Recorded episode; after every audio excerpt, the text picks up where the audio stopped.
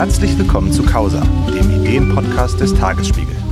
Mein Name ist Hannes Soltau und mit mir im Studio ist heute die Journalistin und Autorin Julia Fritsche. Julia Fritsche hat soeben das Buch herausgebracht Tiefrot und radikal bunt für eine neue linke Erzählung. Frau Fritsche, in Ihrem Buch beschreiben Sie äh, als erstes eine sehr eindrückliche Szene mit Ihrem Nachbarn, den Sie im Treppenhaus getroffen haben und der Ihnen versucht zu erklären, warum er die AfD wählt. Sie fassen das Ganze zusammen.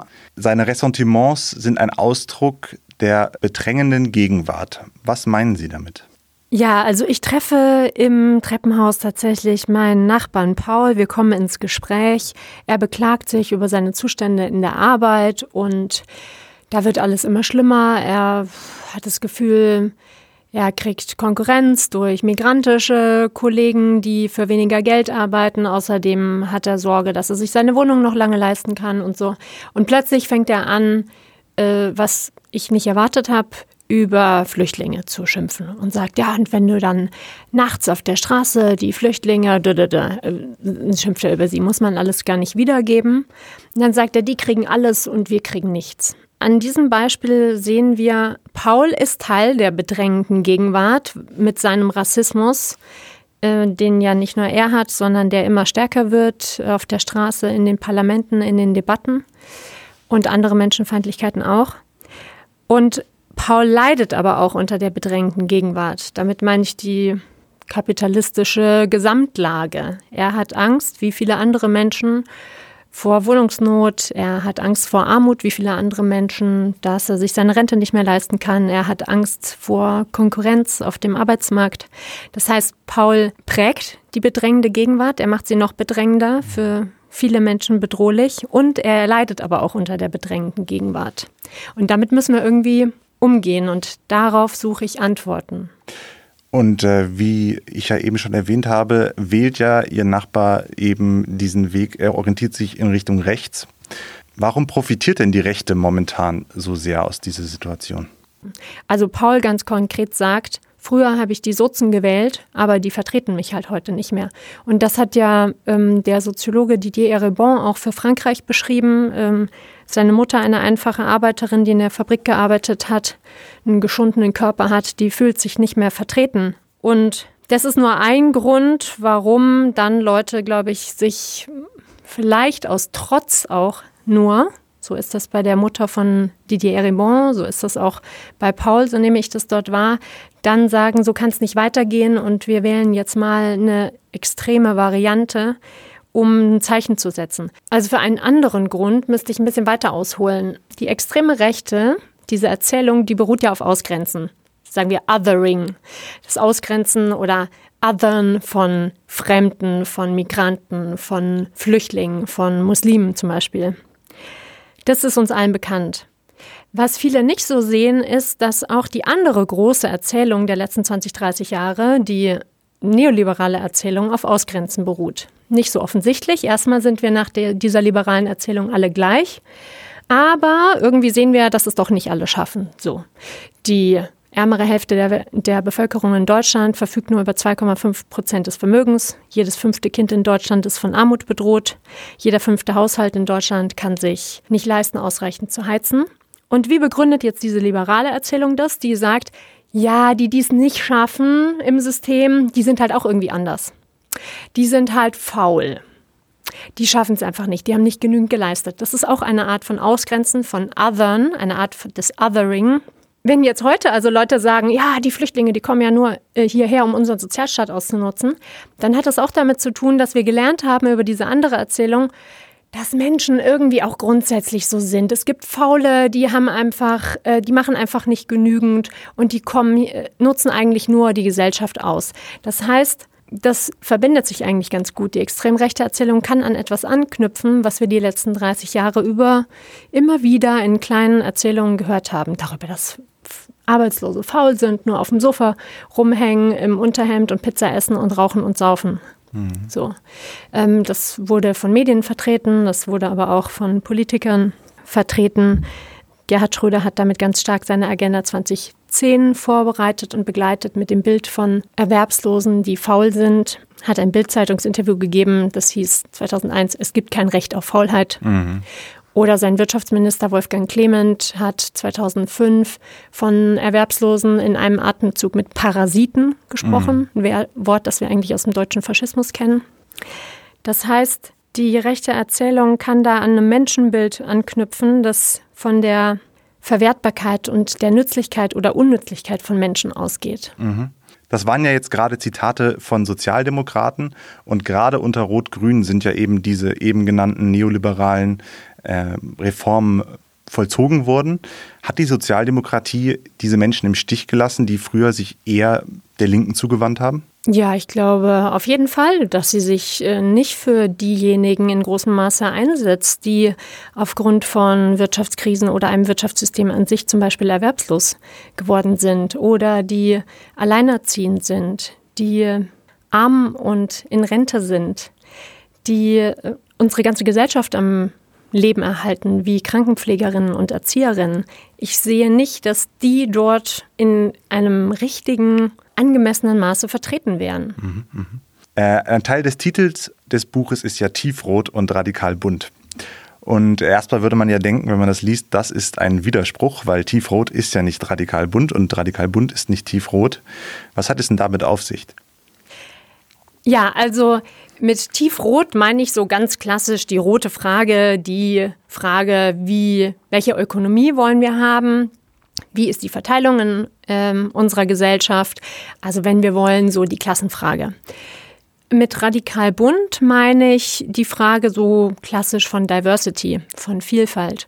Also von egal welche Hautfarbe wir haben, welche Herkunft wir haben, welche Kultur wir haben, welches Geschlecht wir haben, ob wir eine Art von Behinderung haben oder nicht. Ich glaube, wir müssen diese beiden Sachen zusammendenken, weil nur so kann eine neue linke Erzählung entstehen. Ausbeuten und Ausgrenzen hängt zusammen. Ich kann nur Menschen auch ökonomisch ausbeuten, wenn ich sie ideologisch ausgrenze. Wenn ich zum Beispiel sage, ja, das sind halt Gastarbeiter, denen zahle ich jetzt weniger. Oder wenn ich sage, ja, das sind Frauen, Frauen sind irgendwie ein anderes Geschlecht, das liebende Geschlecht. Die machen bestimmt diese sozialen Arbeiten wie in Krankenhäusern und in Kitas total gern. Und auch die Arbeit zu Hause, das ganze Pflegen, Kochen, Putzen, das machen die alle total gern und unbezahlt und das ist super so. Und das heißt, Ausbeuten und Ausgrenzen hängt fundamental zusammen. Und wenn wir eine neue Idee haben wollen von der Gesellschaft, dann müssen wir diese beiden Sachen zusammendenken.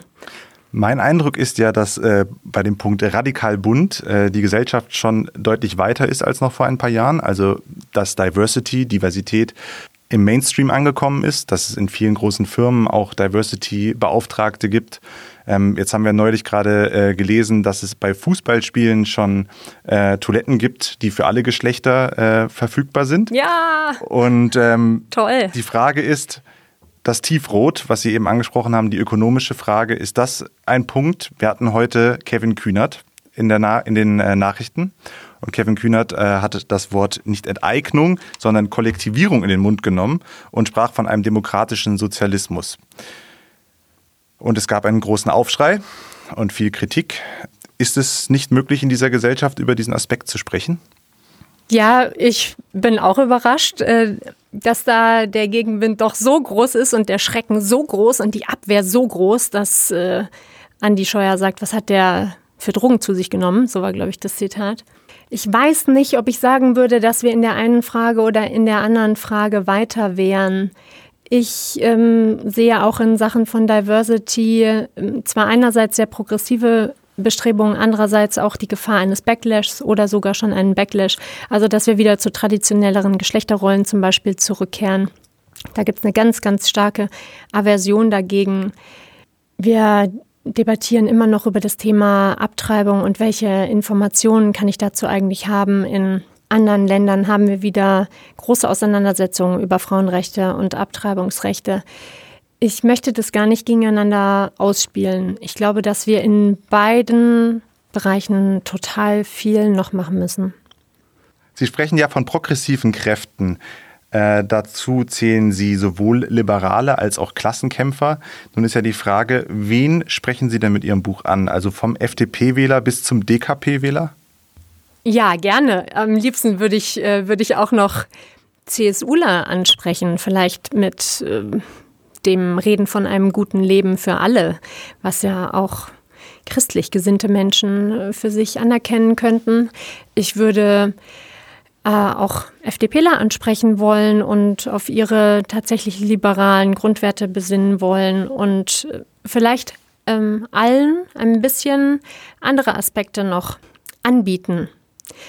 Also äh, denen, die sich eher mit äh, Fragen von Liberalität in so gesellschaftspolitischen Fragen beschäftigen, die, Perspekt die ökonomische Perspektive und Klassenperspektive und umgekehrt. Zum Beispiel, es gibt auch ein ökologisches Kapitel, die äh, Frage von Ökologie und wie das eigentlich mit unseren ökonomischen Strukturen zusammenhängt. Also gerne äh, so viele wie möglich. Ich glaube, dass viel mehr Menschen eigentlich offen sind für Ideen eines guten Lebens, eines besseren Lebens für die vielen. Die Frage ist nur, wie sprechen wir sie an? Und haben wir Vorstellungen? Können wir die gemeinsam entwickeln? Mir ging es genau darum, möglichst viele Leute zu erreichen und deren Ideen zusammenzutragen und dann aber auszuhandeln, weil die Wirtschaftspolitik der FDP trage ich nicht mit.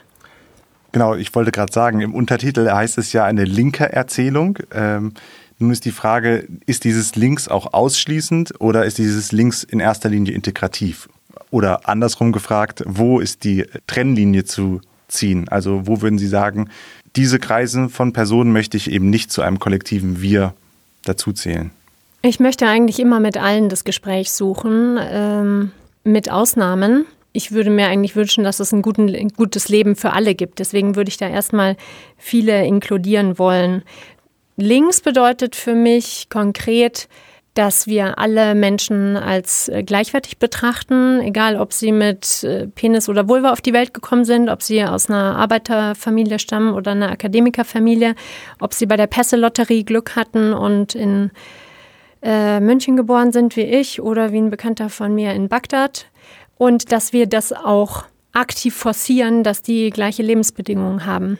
Rechts hingegen bedeutet für mich eine Ungleichwertigkeit, also Menschen als ungleichwertig zu betrachten, zu sagen, es gibt die eigenen, das müssen die ja immer komisch konstruieren, und die anderen. Mhm. Also da tun sich Rechte ja auch wahnsinnig schwer damit. Die brauchen dann immer viel Pathos, weil Argumente nicht funktionieren, weil was sind denn die eigenen? Also Menschen, die einen Pass der BRD haben, sind ja total unterschiedlich. Die einen hören Rammstein, die anderen äh, Mozart. Die einen haben beim Anblick von Alpen subjektives Geborgenheitsgefühl im Sinne von Heimat, die anderen an der Küste. Auch, auch Menschen, die einen anderen Pass haben, sprechen Deutsch. Also es gibt gar nicht dieses eigene. Das heißt, Rechte versuchen immer da was zu konstruieren und da damit zu begründen, dass diese Menschen unterschiedlich behandelt werden. So auch bei den Geschlechtern dann zum Beispiel. Und diejenigen würde ich nicht als Linke zählen. Sie sprechen ja von einer linken Erzählung, die Sie nun ins Leben rufen wollen. Warum wählen Sie den Begriff der Erzählung? Eigentlich ist man ja eher Begriffe wie Utopie gewohnt in diesem Kontext. Erzählen tun wir den ganzen Tag lang. Wir erzählen uns jetzt gerade was. Wir erzählen aber auch schon am Küchentisch morgens etwas. Wir erzählen was in der Kantine, im Büro. Wir erzählen Sachen am Telefon. Wir erzählen Sachen in der Kirche, in einer Kanzlei, von einer Kanzel herab. Lehrerinnen und Lehrer erzählen ihren Schülerinnen und Schülern etwas. Wir erzählen gute Nachtgeschichten den Kindern. Wir erzählen über Romane, über Filme, über Märchen, über Computerspiele. Wir erzählen die ganze Zeit uns Dinge, Geschichten, in denen wir uns Werte weitergeben. Und das finde ich als Analyse wichtig zu sehen, dass wir uns in Geschichten befinden dass wir zum Beispiel immer hören, ja, jeder ist sich doch der selbst der Nächste. Ist das so? Also wäre ich am Leben, wenn jeder sich selber am nächsten wäre. Mhm. Ich, ich bin auch großgezogen worden von meinen Eltern, die mich jetzt nicht großgezogen haben, damit ich ihnen ihre Rente zahle oder so. Ja, ja. Äh, ich, ich höre Freundinnen und Freunden zu, wenn die Kummer haben, äh, nicht weil ich auf Karma-Ausgleich hoffe mhm. im nächsten Leben oder so. Also diese Erzählung zum Beispiel, die stimmt gar nicht immer. Trotzdem sind wir die ganze Zeit von Erzählungen umgeben. Und das finde ich als Analyse ganz interessant zu sehen. Erstmal zu sehen, wir befinden uns in Erzählungen und andererseits zu sagen, dann können wir das auch nutzen. Utopien zum Beispiel, die sind halt sehr weit weg.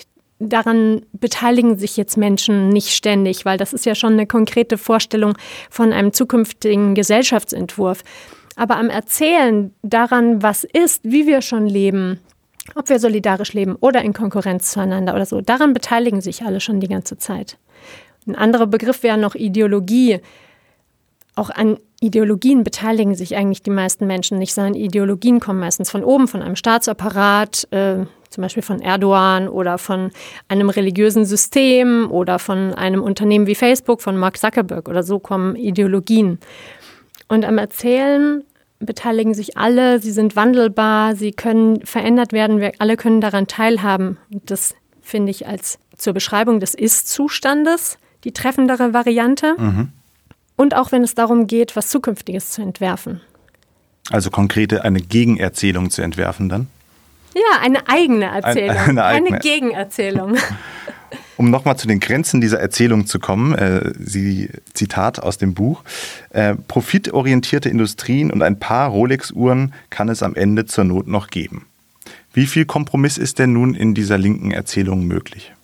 Das kommt darauf an, was die Menschen wollen. Das kann ähm, ich alleine nicht so sagen, sondern dazu müssten halt möglichst viele beginnen, in Austausch zu treten und zu debattieren, was wollen wir? Also wollen wir zum Beispiel das Gesundheitssystem profitorientiert haben?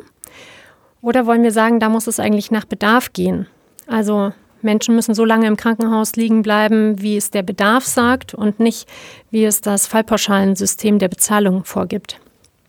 Wollen wir Profitorientiertheit im Bereich Wohnen, mhm. Wohnraum?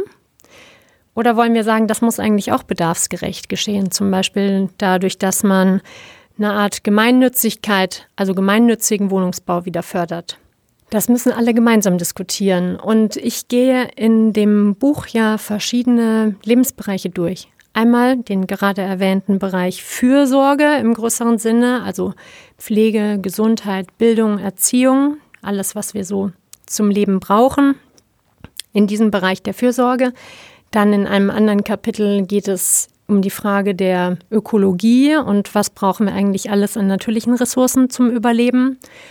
Was braucht vor allem der globale Süden, die Menschen dort, um zu überleben, die ja besonders unter der Klimakrise auch leiden? In einem weiteren Kapitel geht es dann um die Frage, wer darf wo wohnen, wer darf wohin ziehen, also sowohl über Kontinentgrenzen hinweg als auch vielleicht von einem Stadtviertel ins andere ziehen. Und in einem letzten geht es dann noch um die Frage von, wer kann sich seine Identität selber wie aussuchen, zum Beispiel seine geschlechtliche. Bin ich Mann? Bin ich Frau? Bin ich was dazwischen? Wen möchte ich eigentlich lieben? Und in diesen Bereichen müssen wir das alles diskutieren und dann müssen wir unterschiedlich entscheiden. In manchen Bereichen kann vielleicht Profitorientiertheit noch übrig bleiben, wie bei der Herstellung von Rolex-Uhren oder Porsches. Das müssen wir aber gemeinsam diskutieren. Und wir müssen uns fragen, wollen wir, welche Arbeiten wollen wir priorisieren in unserer Gesellschaft? Wollen wir mehr Kitas, mehr Krankenhäuser oder wollen wir mehr Waffen bauen, Autos bauen, Glyphosat herstellen? Also geht es Ihnen weniger um die große Systemfrage, was man nun mal kennt aus, aus großen linken Erzählungen von Revolutionen vielleicht, sondern eher um einen Schritt für Schritt einen Aushandlungsprozess. Ja, wir müssen ja alle mitnehmen. Ich glaube nicht, dass wir mit einer Revolution alle Menschen mitnehmen. Das ging ja alles viel zu schnell. Wir müssen ja gemeinsam anfangen zu entscheiden. Und in manchen Lebensbereichen gibt es eben schon bestimmte sehr basisdemokratische Ansätze. Zum Beispiel im Bereich Ernährung gibt es schon ein Dutzend Ernährungsräte, wo sich Menschen so sehr lokal zusammengetan haben und sagen, wie wollen wir uns eigentlich ernähren? Wollen wir das eher regional machen und die Ressourcen hier nutzen oder wollen wir Orangen aus dem globalen Süden beziehen? Ähm, wollen wir das so gestalten, dass sich alle biologisch hergestellte Produkte leisten können oder nur wenige? Da entstehen schon so basisdemokratischere Ideen von unten, wo Leute anfangen zu diskutieren, wie, wie wollen wir bestimmte Lebensbereiche gestalten. Mhm. Und ein ganz wichtiger Aspekt in diesem Buch ist ja auch die Verschränkung von verschiedenen Bewegungen oder von verschiedenen Konzepten. Also es gibt ja dieses schöne Beispiel äh, von Londonern Homosexuellen, die sich mit walisischen Bergleuten solidarisiert haben in den 80er Jahren. Gibt es denn solche Beispiele auch schon in der heutigen Zeit zu beobachten oder wieder zu beobachten? Wir erleben Solidarität eigentlich sehr oft im Kleinen. Also in Nürnberg sind Azubis aufgestanden in einem Klassenzimmer und haben gesagt, wir wollen nicht, dass unser Mitschüler nach Afghanistan zwangstransportiert wird.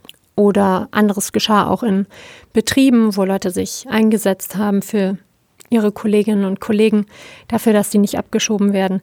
Wir erleben eine Solidarität gerade im Mittelmeer, wo Menschen die vorher vielleicht noch nie ein Schiff gefahren sind, auf Schiffe steigen und versuchen, andere aus der Seenot herauszuretten. Wir erleben Solidarität die ganze Zeit, schon im Alltag. Mehrere Millionen Menschen, ich weiß jetzt die Zahlen nicht mehr, arbeiten ehrenamtlich in den großen sieben Wohlfahrtsverbänden. Das machen die nicht nur aus Langeweile, sondern auch, weil sie vielleicht Freude dabei haben oder weil sie einen Blumenstrauß am Ende bekommen und weil sie Freude mhm. dabei haben, anderen zu helfen. Und sie machen das unter sehr prekären Bedingungen und halten ein sehr prekäres äh, System am Laufen dadurch. Und was wir in letzter Zeit symbolisch auch noch Großes erlebt haben, waren die Demonstrationen 2018. Das war einmal in Bayern und einmal in Berlin. In Berlin unter dem Motto Unteilbar, wo verschiedene soziale Bewegungen zusammengekommen sind. Also Fragen von Migration, Fragen von Feminismus, Queerfeminismus, äh, soziale Fragen, soziale Bewegungen, Fragen, wo es um Wohnraum ging, wo es um Altersarmut ging, die dort zusammen auf die Straße gekommen sind. Das war die größte Demonstration seit den Demonstrationen gegen den Irakkrieg 2003. Mhm. Da sind bei dieser Unteilbar-Demo 230.000 Menschen auf die Straße gekommen, haben zusammen einen Zug gebildet und zusammen gezeigt, wir haben eigentlich sehr viele gemeinsame Interessen. Wir müssen die manchmal strategisch halt klug zusammen zum Einsatz bringen. Mhm. Und manchmal auch zurückstellen. Das ist ja auch einer dieser Punkte, die Sie erwähnen, dass äh, Menschen und Gruppen auch Teilaspekte ihrer äh, Interessen zurückstellen müssen, wenn es darum geht, sich zu solidarisieren. Vielen Dank an Julia Fritsche. Sie ist äh, Journalistin und Autorin und war heute hier, um mit mir über das Buch Tiefrot und Radikal Bunt zu sprechen für eine neue linke Erzählung. Herzlichen Dank. Danke auch, hat mir sehr viel Freude bereitet.